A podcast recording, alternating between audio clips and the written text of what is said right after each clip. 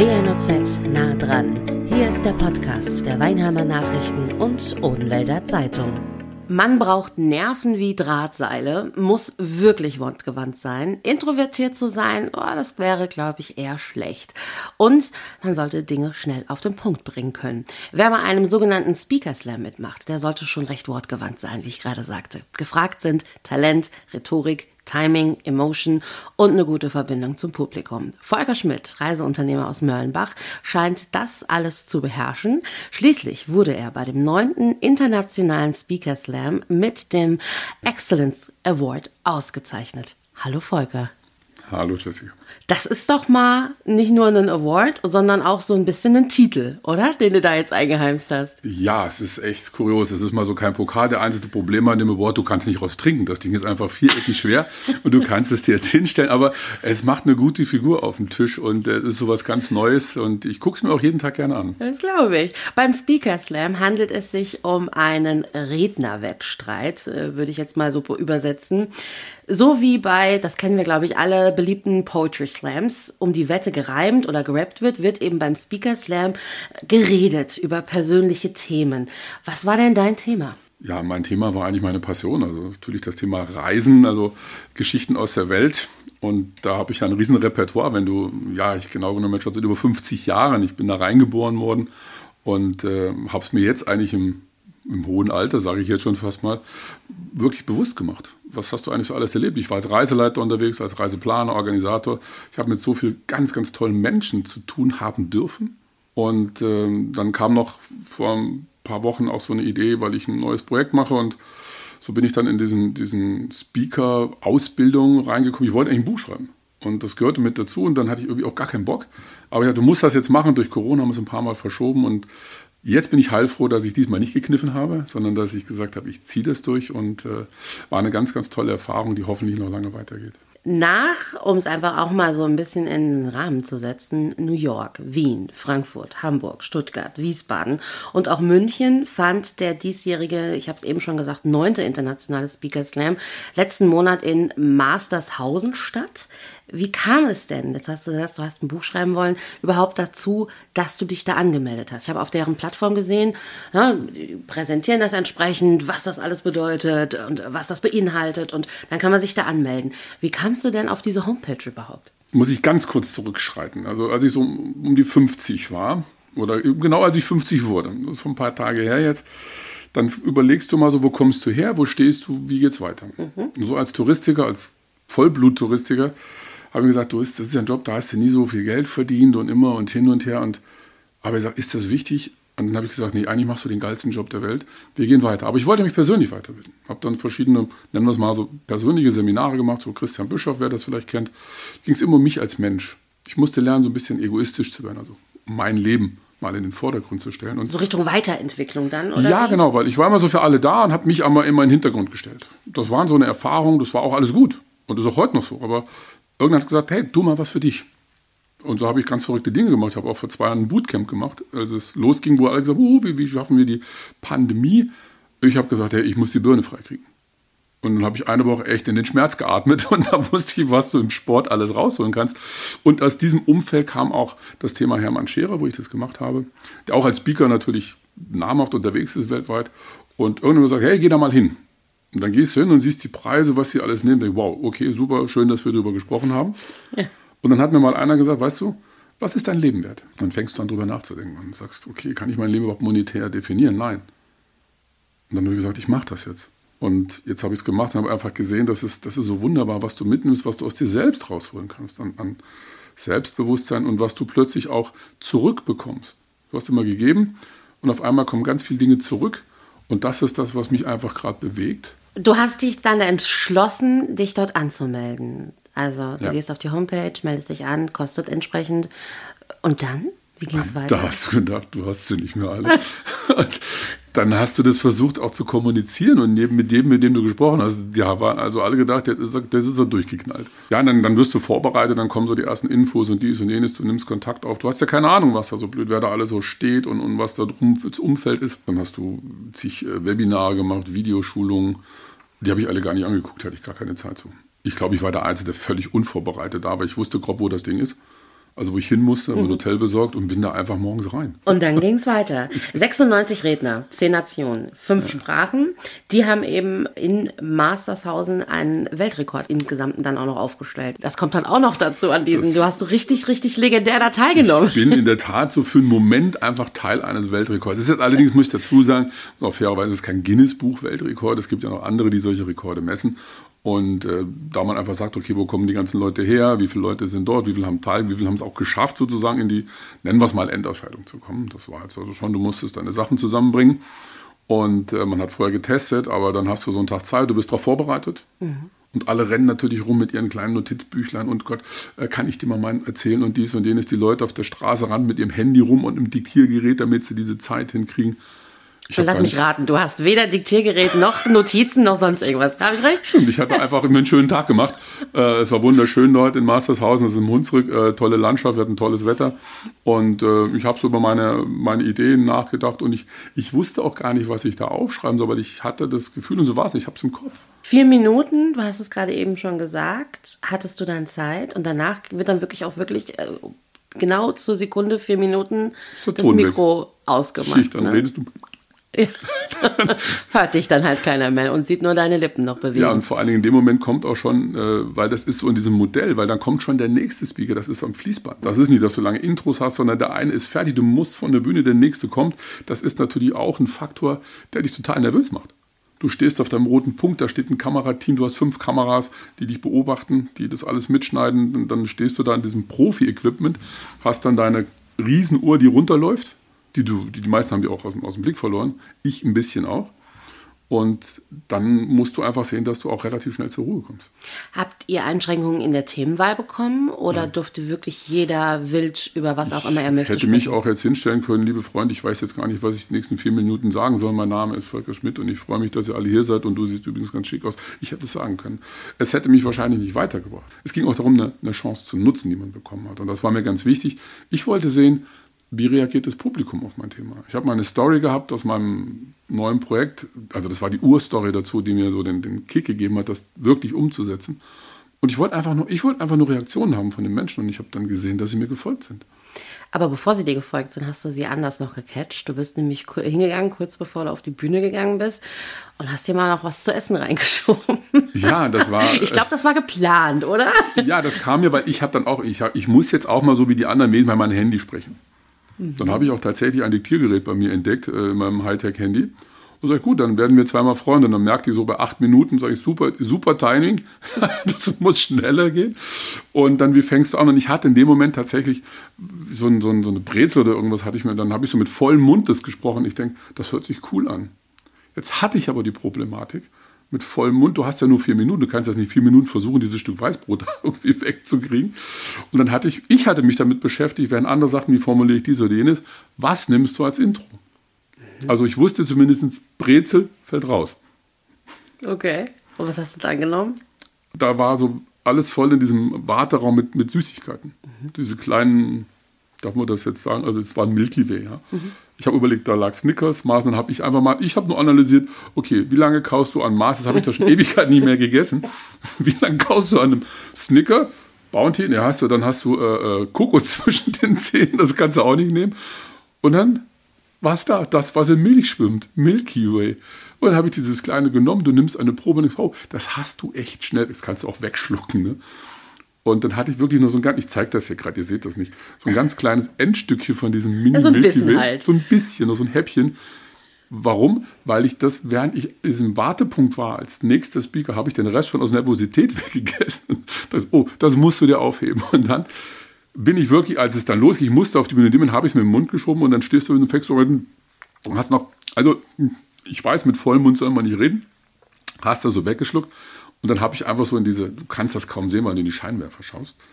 Aber ich habe an den Reaktionen gemerkt, es war so ein Schmunzeln da und das war für mich so, wow, ist ein cooler, so ein cooler Einstieg und äh, das, das Schönste für mich war dann anschließend, also Hermann Scherer, der auch jeden einzelnen kommentiert hat. Du hast, ich habe wirklich komplettes Feedback dazu bekommen. Und das hat mich also weggeklettet. Ich habe mir dann auch noch andere angehört. Was hat der anderen gesagt? Sagt er das jedem, weil er ein guter Mensch ist. Ne? Aber da waren schon ganz arge Differenzen drin. Und er hat wirklich äh, dann gesagt, das, das, hat er gesagt, so sinngemäß, den Mut muss man erstmal haben, auf so einen Slam gehen, mit vollem Mund anfangen, das Publikum abholen und du weißt nicht, was passiert. Warum mache ich Speaker? Was will ich? Ja. Hm? Warum machst du es denn? Was willst du denn? Genau, die Frage wollte ich haben. ja, ähm, äh, ich habe jetzt die Moderation nicht übernommen, keine Sorge. Wenn. Schau gespannt zu dir rüber. Ja, und äh, geht nicht darum, dass du die Menschen aufklärst, wissenschaftlich sie abholst und ihnen die Welt erklärst. Sagt, am Ende werden wir als Speaker dafür bezahlt, Gänsehaut zu schaffen. Eine, zwei Stunden, vielleicht auch nur eine halbe Stunde Gänsehaut. Was hast du denn erzählt dann? Also dein Milky Way war irgendwann runtergeschluckt okay, dann, und dann hast du über was gesprochen. Ich bin eigentlich auf einer Kreuzfahrt von einem Kollegen, äh, so zum, wie wir das so gerne machen in der Touristik, also mal zum Testen eingeladen worden und das war eine Traumreise. Es war eine Segelyacht, 20 Kabinen. Das war mal mein riesengroßer Traum und wir sind ab, ab und bis Athen gefahren und hatten davor noch Athen. Und Athen ist so eine Stadt, was willst du da? Wer um Gottes Willen fährt nach Athen? Ach, ich würde, also bin dabei. Okay. Wenn wir zusammen hinfahren, dann machen wir genau das, was ich gemacht habe. Ich habe nämlich eine, von einer lieben Kollegin, der ich mal auf der Patsche geholfen habe, eine Tour geschenkt bekommen. Ich sagte, ich habe eine Überraschung. Dann stand, klar, kommt ein Guide und du stehst an irgendeinem Platz in Athen und Konstantinos. Und dann ging es los. Und dann denke ich, okay, wir machen eine Stadtführung. Mhm. Nee, dann sind wir in so ein, so ein Café gegangen und dann hat er erstmal erklärt, was er macht. Wir haben eine Food-Tour gemacht. Also, ey, geil, so Top Roof Bars Athen, ja, Gourmet. Nee, gar nicht. Local Food. Und was denkst du, das war, das war griechischer Joghurt. Da klar, Griechenland, griechischer Joghurt passt irgendwie zusammen. Ne? Was sonst? ich, meine, ja. äh, ich kannte das so aus, aus Edeka, Aldi, Rewe, äh, ja, griechischer Joghurt, 10% Milch, äh, Fettanteile, was äh, ist halt sein. Und dann kam dieser Joghurt, wir wurden mit Löffeln bewaffnet. Ein Joghurt, wir waren zu dritt, drei Löffel. Ich sage, super, ich wollte diesen Joghurt. Nein, wir bekamen erst eine Information darüber. Warum wir hier sitzen, also diese Manufaktur, die älteste von Athen, wo die Milch herkommt, alles dieses ey, ich hatte Hunger auf diesen Joghurt. Ne? Dann irgendwann Löffel frei und dann ging es los. Und der war wirklich sehr, sehr lecker. Ich wusste, es war der beste. Dann haben wir anschließend griechische Mokka an der nächsten Station. Da war das Besondere, die haben das in so einem, auf heißem Sand gemacht. Also diese, diese, diese Mokka wurde ein bisschen umgefüllt. Es war eine Show.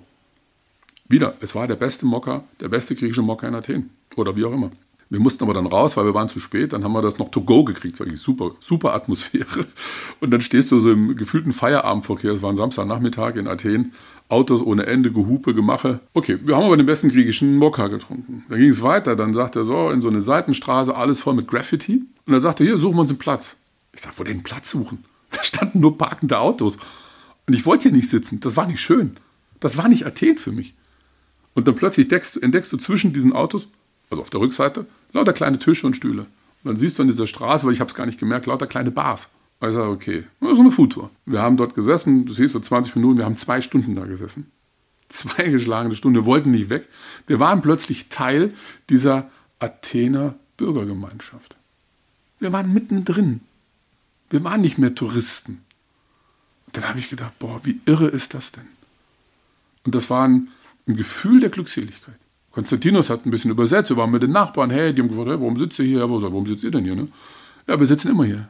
Das ist unser Stadtteil. Und wir haben mit denen dann, Messe nannte sich das, also diese griechischen Vorspeisen, wunderbar gegessen. Und, und da wusste ich in dem Moment, genau, wir haben den besten griechischen Joghurt gegessen, weil es die beste Story war. Ich weiß nicht, ob er qualitativ der beste war. Keine Ahnung.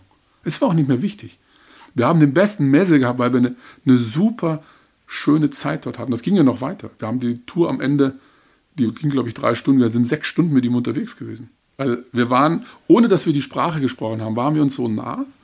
Und das ist das, was mich faszinierte. Und das war auch die Geburtsstunde von meinem Projekt, wo ich dann gesagt habe, ich hatte es in meinem Kopf, jetzt wusste ich, was ich machen muss. Und das sind die Geschichten. Und dann nehme ich die Leute mit. Und du kannst das transferieren in dein tägliches Leben. Es geht um Kultur. Ja, der Kultur, der Mensch als Teil einer Kultur. Wo kommst du her? Und dann habe ich gemerkt, wir müssen erstmal wieder lernen, gemeinsam auf Augenhöhe zu kommen. Augen im positiven Sinn. Und somit bin ich dann jetzt wieder die Brücke zurück und habe gesagt, das ist die Botschaft, die ich rausbringen will. Genau darüber hast du dann nämlich auch in deinen vier Minuten gesprochen. Hast es denen auch so. Etwas kürzer als jetzt. Ja. Also ich hatte da eine Uhr laufen im Hintergrund. Hier sitze ich nicht mit der Stoppuhr, genau. Hast das äh, den Leuten, äh, dem ja. Publikum ebenfalls ja. äh, komprimiert, aber ich weiß, du hast in deiner Rede zum Beispiel auch den, das Beispiel mit dem griechischen Joghurt und so gebracht. Ne?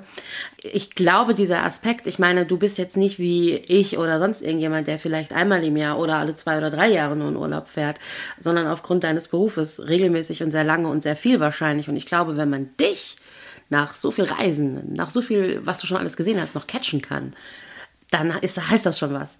Also, ja. wenn ich mir jetzt überlege, sag's mir, wie viele Jahre reist du schon? ich sag mal ganz genau, seit meinem ersten Lebensjahr, weil ich komme aus einem Busunternehmen. Ich bin okay. Enkel eines Busunternehmens. Also ich bin, ich bin multikulturell groß geworden, aber ich habe mir nie Gedanken darüber gemacht. Culture Food Tours, das ist auch das, was du letzten Endes dann in deiner Rede mit sozusagen mit, mit abgeschlossen hast. Mhm. Ne? Das ist dein Ziel. Erzähl mal, was genau ist das denn für ein Projekt?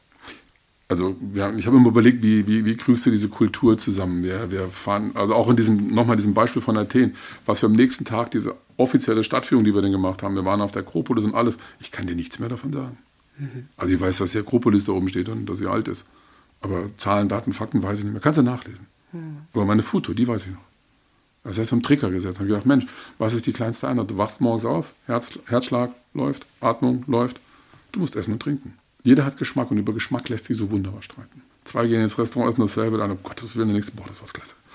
Und das ist ein Thema, ich gemerkt, die kleinste Einheit, die wir haben, kulturell ist das Essen. Und deswegen, und es geht auch nicht um die großen Dinge, die wir heute in Kochshows und sowas, wo wir uns da fetzen und noch besser, noch größer, noch doller. Nein, es geht um das ganz Einfache. Und ich habe dann äh, nach Tansania gefahren, vor vier Wochen, und äh, war mir da auch mit einem Freund von mir, mit dem ich dann eine gemeinsame Company jetzt gegründet habe, im Nachgang muss ich dazu sagen. Und da wollte ich ja Tiere sehen. Ich wollte Serengeti sagen, komm, raus. Und er sagt, nee, wir gucken erst Menschen. Ich will dir jetzt mal zeigen, wo du bist. Er hat überhaupt keinen Bock dazu. Du kommst so einen Nachtflug und du was. Er sagt, okay, komm, dann machen wir das. Und das war wieder so ein Bang, wo ich gesagt habe, wow, Gott sei Dank, ich baue es jetzt in jede meiner Reisen ein. Mein ganzes genau? Programm umgestellt. Wir sind dann auch so in so ein, ich nenne es jetzt mal tatsächlich so ein touristisches Dörfchen gefahren. Das ist ein Chaka-Volk. Das ist eine kleine Bevölkerungsgruppe noch in, in, in Tansania, die Chaka. Und die leben halt davon, dass hin und wieder Touristen kommen. Und du kennst das, wenn du so sagst, so Touristen, das ist alles so künstlich. Um es klar zu machen, ich war vorher auf Teneriffa, auf, auf Gran Canaria, kam auch die Folklore-Gruppe in Las Palmas. Die standen draußen völlig gelangweilt, Zigarettchen geraucht, dann sind die in ihr Kostümchen geschlüpft rein und einen auf Smile und Huhu und Tralala und Tanzrin und Ringeltanz und raus, Zeug raus, okay, tschüss, bis morgen. Sehr klischeehaft, das, wenn man sich ist, das vorstellt. Ist, das ist gräuslich. Das ja. ist für mich in der Vorstellung Unmöglich. Das ist nicht authentisch. Die Leute machen das einfach nur fertig. Und dann hast du diesen Gedanken und gehst jetzt da und denkst, okay, was machen die jetzt hier? Die wollen hier nur abzocken. Ne? Der gemeine Ausländer, fährst dahin, Touristendorf, teuer, schlechtes Essen, naja, wir ziehen es durch, wir sind nett. Völlig falsch, dieser Gedanke. Ähm, Punkt eins, die Leute hatten schon Ewigkeiten keine, keinen Besuch mehr. Und um da hinzukommen, da musst du hinwollen. Wo ich immer gedacht habe, die nennen das Straße, das wäre bei uns nicht mal ein Feldweg, da würden Sperrschilder stehen. Ja, da sind wir mit unserem Land Rover da hochgezogen und durchgeschüttelt äh, wie irgendwas. Und dann kommst du da an, das war am Fuß vom Kilimanjaro. Wir waren schon auf gut 18, 1900 Meter, war mir gar nicht klar, weil die ganze Ebene liegt schon auf. Also dieses äh, Kilimanjaro-Gebiet ist schon Hochgebiet. Dann ging es darum, dass sie uns begrüßt haben, es war so herzlich und dann haben wir was Essen gab's und ich mag keine Bananen. Und das erste, was ich in dem ersten Topf entdecke, Bananen. Kochbananen wahrscheinlich. Und auch noch warm. Und dann hat sich bei mir im Kopfkino was aufgebaut. Ich sage, nein, bitte nicht. Ich war bei irgendeinem so alten Chinesen hier. Dieses warme Bananen-Gedingsbums. Also alle, die Bananen mögen, sorry, aber ich kann damit nichts anfangen. Und ich denke, das geht ja gut los. Touristendorf und heiße Bananen. Mhm. Ihr habt mich echt abgeholt. Aber du bist Gast. Du bist gastfreundlich. Du willst ja kulturell nicht gleich durchfallen. Und ich musste dann feststellen, es war was ganz anderes, eine andere Kultur. Das ist eine Kochbanane, wie du schon sagst. Und das kannte ich bis dahin gar nicht, weil ich es ignoriert habe, weil es mir keiner gezeigt hat. Und wir hatten ein fantastisches Essen. Es war schon wunderbar. Mit, du bist schon ins Gespräch mit den Menschen gekommen. Allein an dieser Banane. Was ist das für eine Banane? Ich wollte es wissen. Und daran, dass mir die Menschen erklärt haben, oder der Koch, der dann dabei war, mir gesagt hat, wie die Banane, wo sie herkommen, was sie machen, war ich in deren Kultur plötzlich mit allen Problemen und Geschichten und Trallern. Das ging weiter. Dann haben wir dort eigentlich gesagt, wir machen jetzt unseren Kaffee, die machen Kaffee. Ich will Kaffee trinken. Ja, den machen wir selber. Ja, okay, Kaffee malen. Sagte, nein, da sind die Bohnen, kannst du pflücken. Ich sage, wie jetzt? Also wir haben Bohnen gepflückt, dann haben wir die geschält, dann hatten sie so ein altes Gerät, mit dem wir das gemacht haben. Das haben sie uns natürlich gezeigt, wie man das früher gemacht hat. Weil sie machen es heute oft noch, weil du hast auch keinen Strom, also kein Fließwasser. Ist nicht wie bei uns. Press-Button und alles ist gut. Mhm. Du warst in der Pampa. Und die Menschen leben dort jeden Tag. Es ist deren Leben. Und dann fingen sie an zu singen. Wunderschöne Stimmen auch noch. Kinder, Eltern, Großeltern, würde ich jetzt mal sagen, drei Generationen waren da. Und wir haben uns dann abgewechselt. Ich war wieder Teil dieser Gemeinschaft geworden. Und da wusste ich, das hat mit Touristenschaukelei überhaupt nichts zu tun. Wir haben, die haben einfach nur ganz authentisch sich gezeigt. Ich, ich wäre da nicht in der Lage zu überleben, sage ich ganz ehrlich. Und das sind Dinge, die holen mich natürlich ab und wo ich sage, ja, das gehört dazu. Das ist einfach so. Und da war keiner, der gesagt hat, hey, gib mir Geld, ich will in deine Welt. Die sagen in ihrer Welt, sage ich, ich möchte nur in meiner Welt vernünftig leben. Und das unisolo, würde ich sagen, ging es darum, ich muss am Tag zwei Kokosnüsse verkaufen, damit mein Kind einen Tag in die Schule gehen kann. Wir können die Welt nicht verändern, aber wir können sie jeden Tag ein Stück besser machen. Und wenn das die Touristen noch schaffen, sage ich, wir müssen in die Welt, die brauchen uns Touristen. Es hilft nicht, wenn wir weggehen. Wir haben es jetzt in Deutschland. Ahrtal sagt, kommt als Touristen wieder. Es ist da nur eine andere Situation, aber es, es ist überall in der Welt. Und deswegen ist Tourismus, dass die Menschen rausgehen, so unwahrscheinlich wichtig. Aber bitte, wir müssen offen rausgehen. Wir müssen bewusst rausgehen und uns nicht, wie wir das gerne machen, 14 Tage all-inclusive irgendwo an den Strand legen. Und dann sagen die Leute, du warst ja in Sansibar. Sage ich, nein, du warst an einem Hotel an einem Meer. Das ist völlig egal. Wenn du einmal, und das ist das Ziel, was wir jetzt mit Culture Food Tours auch haben, weil wir haben das, den, den Geist so ein bisschen nochmal überarbeitet da drin, unseren eigenen Spirit, wo wir sagen, was wollen wir eigentlich? Wir wollen eigene Reisen machen da drin, ja, wo wir den Menschen führen, weil du, du gehst durch Städte, wie ich jetzt in Hamburg, ich wusste gar nicht, wo ich hingehen soll. Ich habe gesagt, das nächste Mal frage ich einen, der sagt, hey, ich habe Lust auf einen guten Fisch, wo kriege ich den? Und das ist, das ist Culture Tours in den Städten. Aber wir wollen auch in die Entwicklungshilfe gehen. Wir wollen einfach den Menschen vor Ort zeigen, wie sie mit dem Tourist ihre Kinder in die Schule schicken können. Das sind einfach unterschiedliche Welten. Die eine, da kommen Fremde hin, bauen da ein Hotel und räumen das alles ab, nehmen auch das Geld mit. Und drumherum sind eine ganze Menge Menschen, die eigentlich, ja, die kriegen dann Job im Hotel und dies und jenes und du verdienst da, keine Ahnung, 250, 300 Dollar, wenn es gut läuft. Aber die Schule kostet schon pro Kind 20 Dollar im Monat. Und wenn du drei, vier, fünf Kinder hast, dann bleibt nicht mehr viel. Die Kinder laufen fünf, sechs, acht Kilometer One-Way in die Schule. Das ist normal. Da würden unsere Kinder fragen, ob wir noch alle Latten am Zaun haben. Absolut. Ja? Ja. So. Aber die sind sowas von grottenstolz auf ihre Schuluniform. Das ist das Größte und das musst du erstmal verstehen.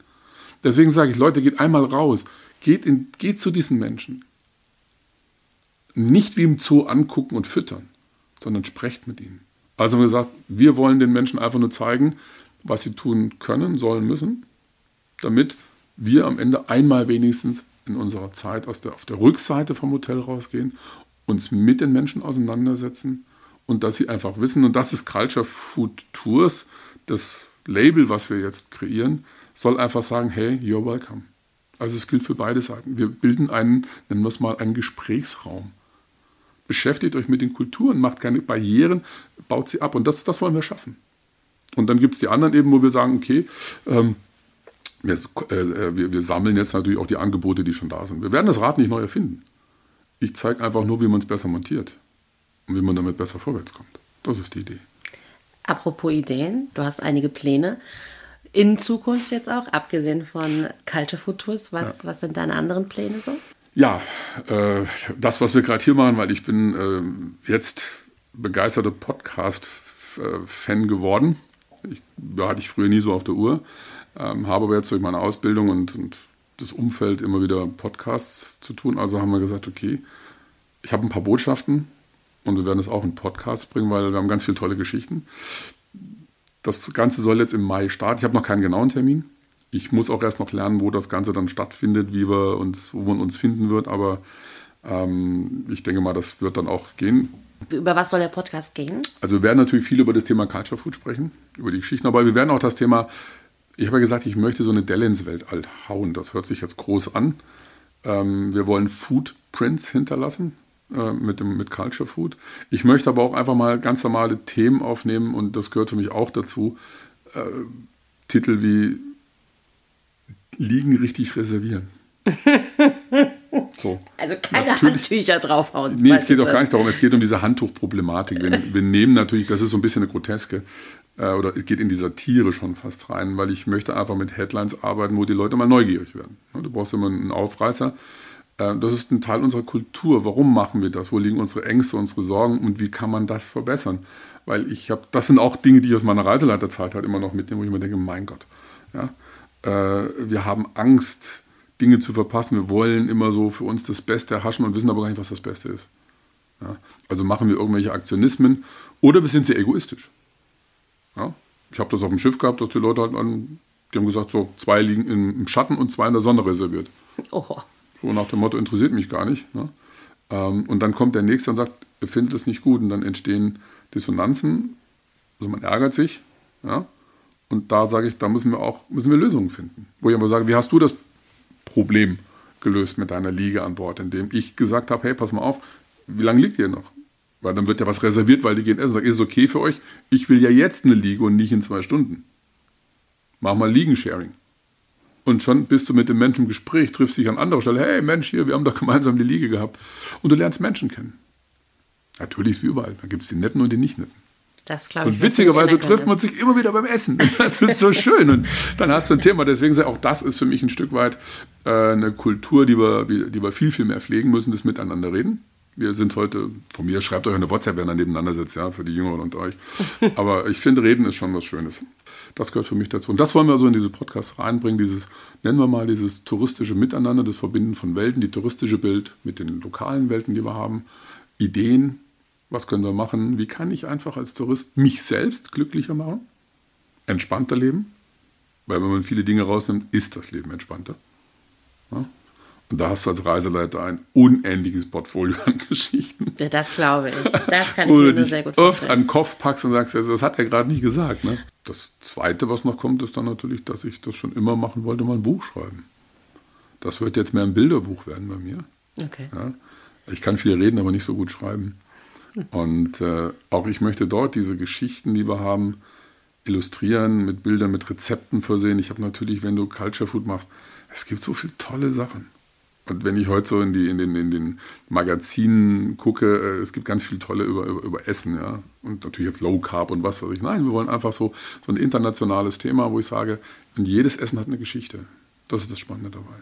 Das ist nicht, weil einer gesagt das habe ich jetzt gemacht, weil das schick aussieht oder weil es sich gut fotografieren lässt, sondern am Ende ist eine Geschichte, wie auch mein, meine Konstantinos-Geschichte äh, mit Athen, wird dann vielleicht in einem Rezept enden. Das heißt, du kannst deine ganze Reise, dein Erlebnis in ein Rezept zusammenfassen. Und derjenige, der sich dann dein Buch kauft, entsprechend nachkochen. Vielleicht dann auch irgendwann den leckersten griechischen Joghurt von zu Hause aus schlürfen. Du kannst ihn eben auch, du kannst auch den leckersten Odenwälder Kochkäse machen. Du musst einfach nur die Geschichte dazu machen. Ja.